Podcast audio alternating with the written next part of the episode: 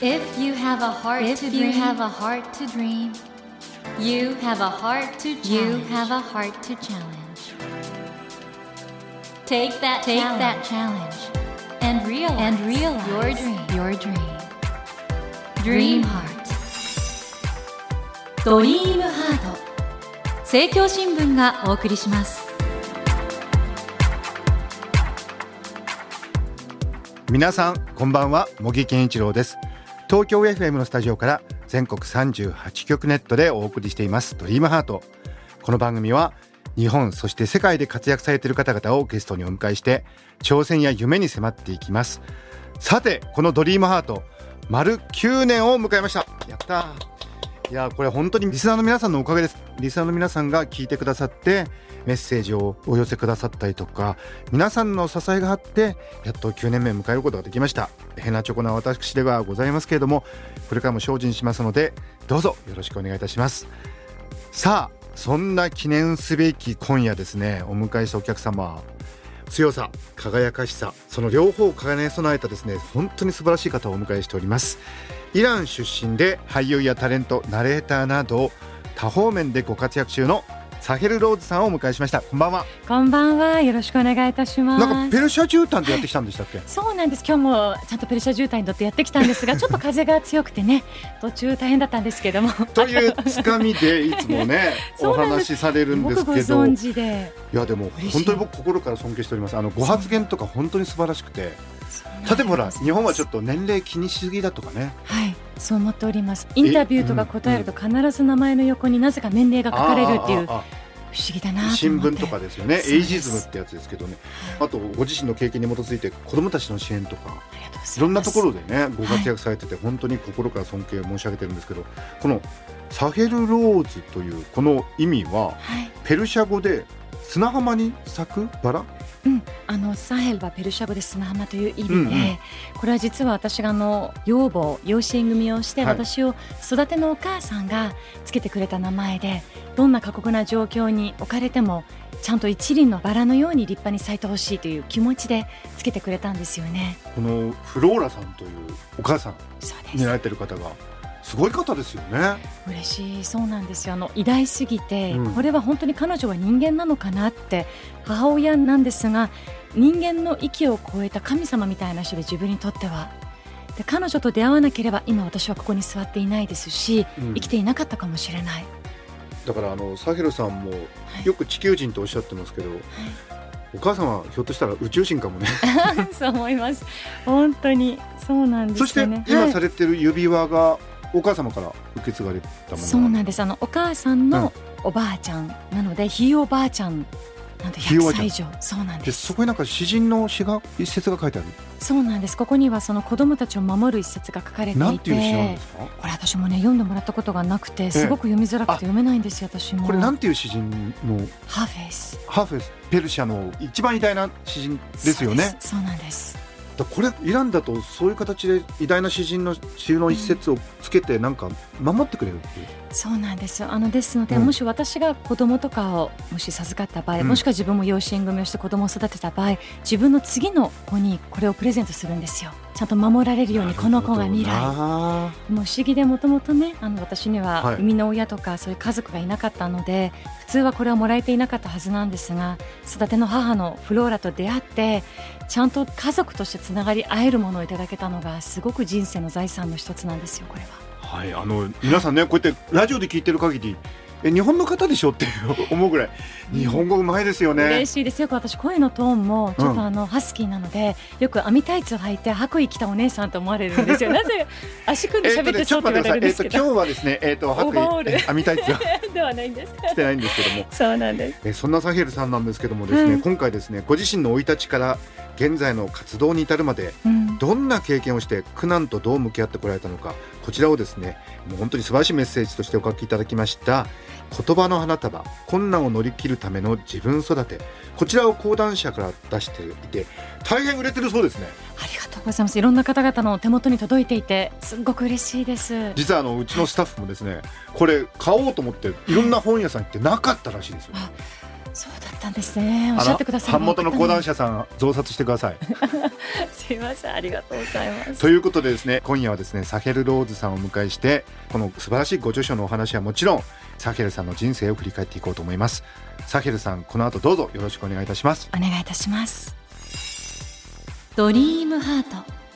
それではまずサヘルさんのプロフィールをご紹介します。サヘルローズさんは1985年イランのお生まれです7歳までイランの孤児院で過ごし8歳で養母と共に来日されます。高校生の頃から芸能活動を始め様々なタレント活動のほか俳優として映画や舞台テレビドラマに出演し多方面でご活躍中です。芸能活動以外では国際人権 NGO のすべての子供に家庭をの活動で親善大使を務めていらっしゃいました。また、私的にも援助活動を続け、講師にわたる福祉活動が評価され、アメリカで人権活動家賞を受賞されていらっしゃいます。ということで、あの、今のサヘルさんのお姿を見たら、はい、この講談社より出版されましたご著書、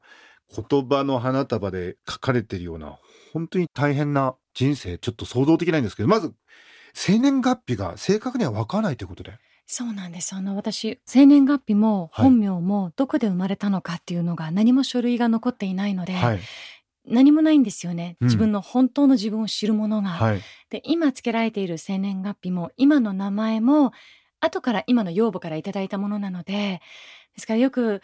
みんなが普通に自分の誕生日が語れたりとか、自分の名前が言えるってことが昔はすごく羨ましくて、うん、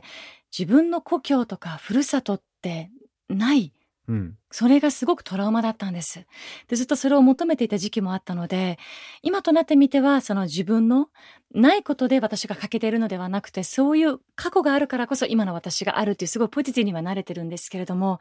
なかったんですよね。やっぱ戦火の中で生まれているので、どうしてもあの、今のね、世界情勢もそうなんですけれども、何か自分の身元を保証するものを持って逃げることもできないですし、うん、破壊される街でそういうものが一切残るわけではないんですよ。ですから私だけではなくて、本当にいろんな子供たちも大人たちも多分自分のその身分を証明するもの、自分の過去を歴史に戦争によって破壊されてしまう人ってたくさんいます、今現在も。うん、でもその中で私は生き延びただけで奇跡だと思うので、その奇跡をすごく噛み締めたいなっていつも思います。今のお母さんのフローラさん、はい、大学院で研究されてて将来は大学教授になりたいと思ってたのに、はい、サヘルさんを引き取るためにそれを諦めて、うん、そして日本にいらしたってこれすごい方ですよね。本当にそうなんです。あの私は本当のお母さんの夢ってずっと知らずにいて、うん、18歳の時にやっぱいろんな事実をお母さんが私を養母が私を引き取るに至るまでの経緯を知ったんですよね。まず一つ、うん、彼女は心理学を学んでいて、はい、テヘラン大学院でで。私と出会わなければそのまま大学教授になれた方だったんですけれども、国としたら革命、戦争が起きて、そのいわゆる時代に翻弄された女性の一人なんですよね。で私と出会った時というのはちょうどその大学に行けなくなってしまっていた時期だったんです、うん、閉鎖されてしまっていて、うんうん、でいろんなボランティア活動をしていて私がいた施設に足を運んでくれた時に本当に私も小木さんいつも不思議な感覚になるんですが今まで養子縁組を考えてくれる大人たちと出会わされてはいたんですよ、施設の中で。うん、なんか毎回オーディションみたいなもんだったって書かれてますよね。でその人たちに会った時には笑いなさい。とにかく可愛く自分をアピールしなさいって言われてはいたんですが、うん、子供の時って知らない大人の顔がどんどん毎日変わるって、怖いんですよね。ストレスですよね。すっごいストレスだったんですよ。うんうん、ですからもう笑うっていう仮面だけ自分に一生懸命くっつけて、仮面の向こうではすごく泣く日々だったんですが、うんうん彼女を見た瞬間だけ不思議でお母さんって第一声で言えた人だったんですよ。何なんですかね私も生みの親を覚えてるわけではないですし、孤児院にいたあの3年間って生きていたんですけど、心は無の状態で感情は死んでいたんですよ。はい、なのに彼女に会った瞬間、心がもう一回動いた瞬間で、お母さんになってっていう私の言葉を彼女は大事に抱きしめてくれて、その後自分の体にメスを入れて、子供が産めない体に自分を変えてから迎えに来てくれてるんですよ。これはあの当時のイランでは子供が産める方は養子縁組できなかったと。そうですね。その覚悟ってすごいそこまでされたってのは本当にすごいと思いますし、日本に来てからも大変な苦労されたわけでしょ？そうですあのちょっと知人を頼ってきたものの、うん。やはりずっと頼り続けることはできなくなってしまって、まあ、路上生活を2週間2人でしたりとか、本当に生きる場所もじゃあこれから言葉も全てわからない国でどうやって生きていったらいいんだろうって母子家庭になってしまってたので、うんうん。母は誰よりも本当に苦しかったと思います。その公園でちょっといらしたって言うんですけど給食のおばさんがすごく助けてくれたんでしょ？学校の。そうですそうです。この方も本当なんかそういう方に出会うんですね、はい私いつも思うんですけど29年前に日本に来てよかったなって。うん、今来ていたら多分現代社会ではおせっかいしてくれる人はいなかったと思います。特にコロナによってより厳しくはなってましたけれどもコロナ前も日本ってどんどんどんどん人は人自分は自分っていうどこかで社会の中でコミュニティは減ってきていましたし、おせっかい文化が薄まってきているんですよね。でも29年前ってちゃんとおせっかいもしていたしあと私文明の発展ってすごくいいなと思う反面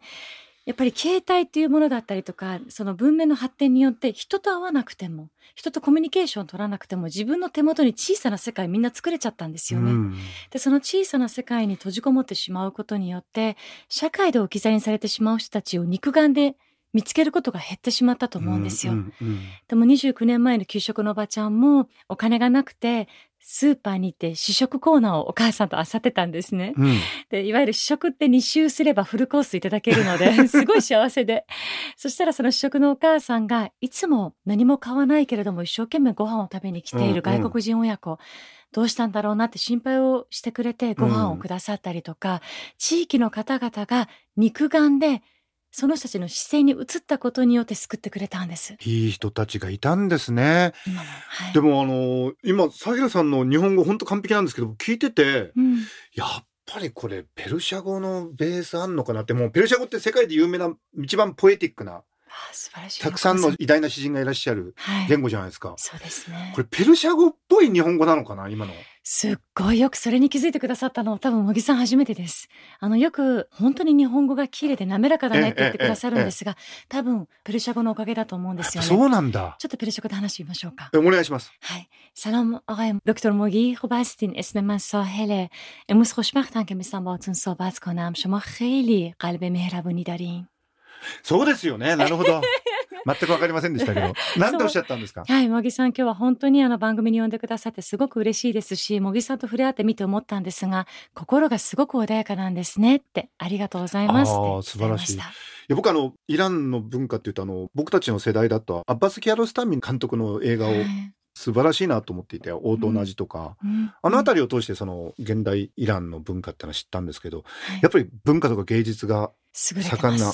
国なんですよね。あの今のニュースで見るイランというのはどうしてもやっぱり報道って偏ってしまうので、うん。もう怖い印象だったりとか、もう戦いの国、何かアメリカとの関係性、対立っていう、そこばっかりはいはい。が強調されるんですが、今現在もイランの映画って素晴らしいですし、はいはい。イスラム教徒って今はその過激っていうふうに言われてしまってるんですが、ペルセポリスって世界遺産あると思うんですけども、はい。ペルセポリスにも当時ちゃんといろんな世界の民族だったりとか人々が描かれていて、人類って一つなんだと。はい私たちは差別をしてはいけないんだってことを常に唱え続けていたんですよ。はいはいはいですからなんかそういう意味では私はこのイスラムの正しい本当の教えが伝わってほしいなと思うんですが、本当そうですよね。そうなんですよ。過激派としてなんかすごい間違った方向で伝えられてることが、ちゃんと私たちが正していかないと、次の世代の子供たちとか若い世代に、ちゃんとしたその生きる社会を提示できなくなってしまうと思うんですよね。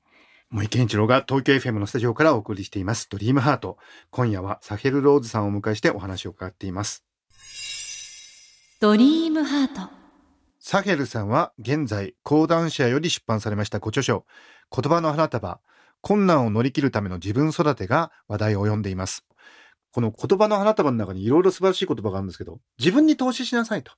これはどういうことか教えていただけますか？ありがとうございます。母親がその母の言葉で常に自分自身に何かを生み出すためには、はいちゃんと投資をしていきなさいと。世の中ってすぐに結果を求めてしまうけれども、種をまいてすぐに花が出ればその楽なものはないけれども、その期間、ちゃんと投資をして、例えば一人一人の人間もできた時間に学ぶとか、習い事というものもそうなんですけれども、何かをちゃんと自分の引き出しを増やしていくことって、後に大人になった時に、ちゃんとその自分の人生の選択肢を増やしていくことができるから、一人一人自分に投資ができているかどうかって。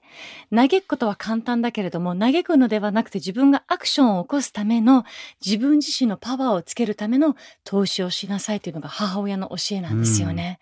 随分なんかいろんな習い事したみたいですね。そうなんです。お母さんが本当にその私のことを思って食べるものも何もなかった時に一生懸命お金をかき集めて、水泳、バレエ、アイススケート、アーチェリー、そろばん、ピアノって、いろんなものを子供の時の私はやらされていた。はいはい。お母さんのやりたかったことをなぜ私に押し付けるんだろうってすごく苦しかったんですけど、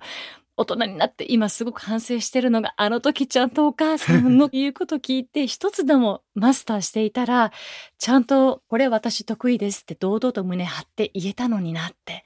すごく難しいと思うのは対話なんですよね、うんうん。家族って家族だから近くて遠いんですよね、うんうんうん。で家族だからすれ違うことがあるからこそすごく対話をすることって大事だなってお母さんの思いをあの時ちゃんと聞けていれば私ももうちょっとお母さんの愛を純粋に受け止めていけたのかなとも思うんですよね。そのお母さんはなんかサヘルさんにはい将来はディカプリオと共演しろって言ってるみたいですね。そうなんです。今もそうです。昨日もそうでした。えもう昨日もディカプリオ？そうなんです。毎晩デカプリオなんですよ。なんお母さんがディカプリオ好きなの大好きですね。もう昔からそれ言うので、お母さん、私日本でも知られていないのになんでそんな遠い国のことを言うのって、夢をその先に見据えるのって私一回言ったことがあったら、はい。怒られて、うん間違ってるのよって、みんな目標を身近に置きすぎなのって。ああ、いい話だね。そうなんです。逆にちゃんともっと先に目標を置くことで、そこにたどり着くまでにもっともっとやらなければいけないって自分を奮い立たせることができるでしょうって。なるほど。周りにどう言われるかなんて関係ないの。あなたの人生はあなたのもので、人のために生きてるわけじゃないでしょ。うんうん人の声なんて実はどんなことやろうと思ってもきっといろんなヤジは飛んでくるしいろんな人たちが鼻で笑ってくると思うそれを一切気にしなくてちゃんと自分のやりたいことに突き進んでいきなさいっていうのが母の言葉なんですよね。はい、えー僕言葉の花束の中で今しかできないことをしましょうっていう言葉もすごく心に響いてこのコロナ禍でねはい。いろんなことができないじゃないですか。うん。でも今だけしかできないこともあるっていう。それも母親の言葉だったんですけど、コロナになってしまっていろんなことができなくなった。そしたらお母さんに逆だよってできるようになったんだようん。今まで時間がないとかできないって後回しにしたことが今時間ができたでしょ。うん。もう逃げられないよって言われて。なるほど。はいだったらやりたいことどんどんやりなさいってこういう時代にこういう時に動いてちゃんと準備体操をしていろんなことを吸収した人間がいつかはどうしてもやっぱり闇はちゃんと開けるので、うん。開いた時に準備運動をした人はダッシュは切れるけれどもこの機会何もしなかった人は結局世の中が動き出した時に出遅れてしまう。あなたはどっちになりたいって言われて私は動きたいしやりたいことがある。でまさにこのコロナの期間の時に実は映画一本撮ったんです自分で。企画しうん。て資金集めを自分で企業を回ってさせていただいて監督をさせてもらってこれが実は今年発表しようと思ってるんあで今今編集でこれからカラーリングと音をつけていくんですけれどもそれもまさにこのコロナだったからこそできたことだったんですよ。その映画は日本の児童施設の子どもたちを主人公にしていて施設で育った8人の少年少女をメインに主人公にし私は目的としては日本の芸能界の中で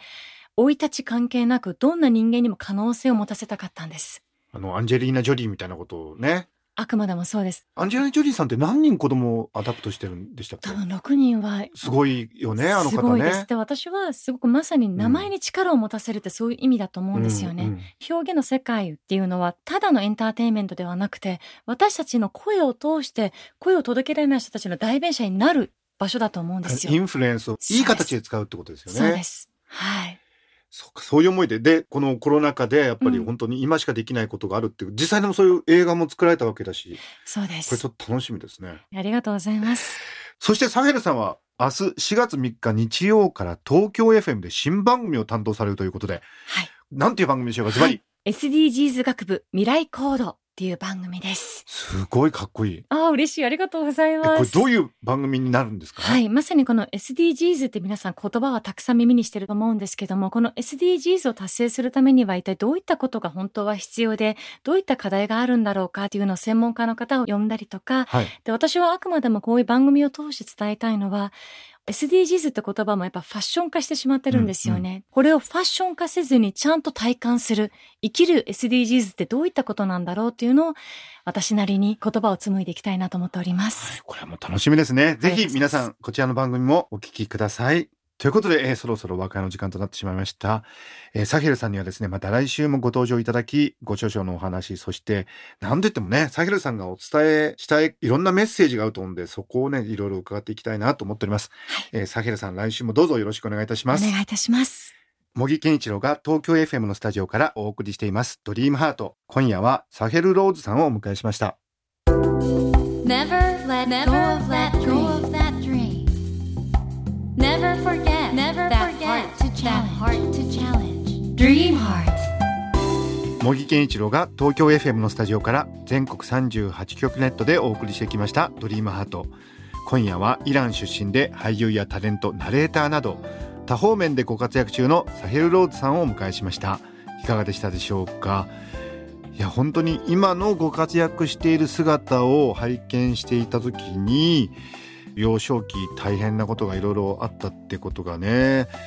いやだからすごくねそこで思うのは今の世の中ってね本当に辛い苦しい状況にいらっしゃる方いっぱいいらっしゃると思うんですよ。これ子供だけじゃなくて大人もそうなんだけど特にお子さんですよね。でそういうお子さんにとってサヘルさんが活躍されることがですね希望の光になると思うんですよね。でもねここですごく大事なのはサヘルさんもそうでしたけどもお母様のフローラさんと出会うことによって温かい愛情に恵まれたわけですけども子供一人だけではやっぱり頑張りなさいと言っても無理なんですよね。だから素敵な出会いがなくちゃいけないし我々大人たちがですね社会全体として一人一人の子供を見つめて助けるということを本当に真剣に考えていかないといけないなとそういうことを改めて感じましたさて番組では毎週3名の方に1000円分の図書カードと番組特製のエコバッグをセットにしてプレゼントしています。